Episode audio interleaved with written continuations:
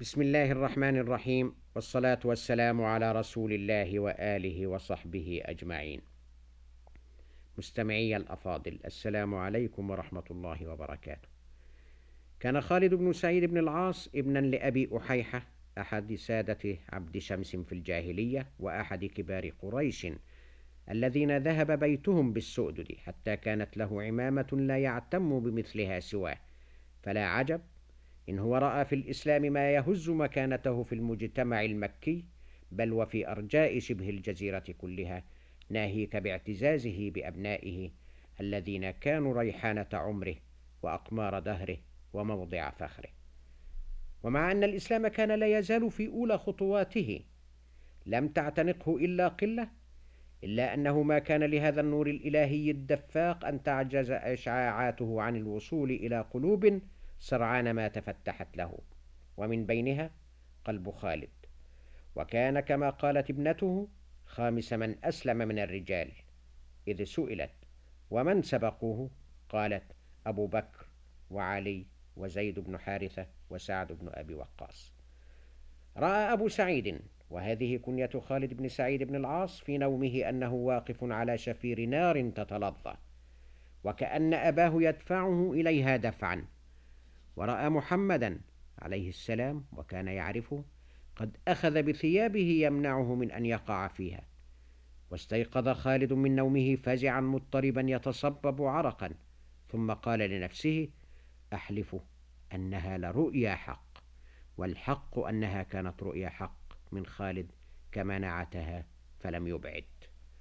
ثم بدر إلى أبي بكر وقص عليه الحلم فقال له الصديق يا أبا سعيد لقد أريد بك والله خير. هذا رسول الله صلى الله عليه وسلم فاتبعه فإن اتبعته حجزك إسلامك من أن تقع في النار التي أبوك واقع فيها. فمضى خالد في ساعته إلى الرسول بأجياد وكان حوار بين المتعطش للحق وبين رسول الحق قال له فيه خبرني يا محمد إلى ما تدعو قال أدعو إلى الله وحده لا شريك له وأني عبده ورسوله. وأدعوك أن تخلع ما أنت عليه من عبادة حجر لا يسمع ولا يبصر ولا يضر ولا ينفع ولا يدري من عبده ممن لم يعبد. وجدت هذه الكلمات الصادقة طريقها سهلا إلى قلب خالد الذي فتح الله عليه قلبه للإيمان فقال إني أشهد أن لا إله إلا الله وأشهد أنك رسول الله.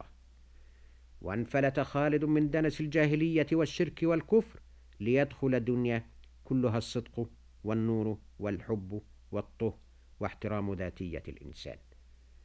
وكان فرح الرسول به عظيما وكان حزن أبيه عليه عظيما. وزاد من حزنه أن ابنه تغيب عن دارهم أياما فبعث إخوته وكانوا على دين أبيهم يفتشون عنه أين يكون. حتى إذا وجدوه جاءوا أباهم به فانطلق أبوه يسبه ويشتمه. وضربه بعصا كانت في يده حتى قيل إنه كسرها على رأسه وقال له ويحك أتتبع محمدا وأنت ترى خلافه قومنا؟ وتؤمن به وأنت ترى ما جاء به من عيب آلهتنا وعيب من مضى من آبائنا؟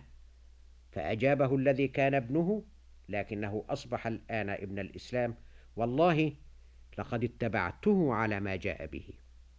فهدده أبوه أنه مانع عنه القوت حتى يموت جوعا. وكان يعلم أن ولده لن يجد صغيرا أو كبيرا من أهل مكة كلها يمده باللقمة اتقاء غضب أبيه.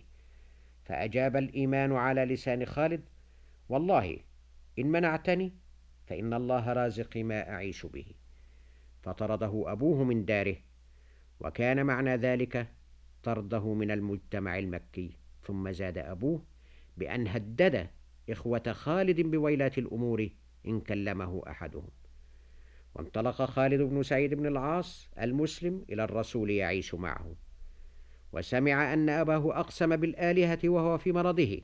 لئن شفته الآلهة ورفعته من مرضه فلن يعبد كما قال إله ابن أبي كبشة بمكة. يعني بذلك الرسول عليه السلام. فلما سمع ابنه بما قال قال اللهم لا ترفعه من مرضه.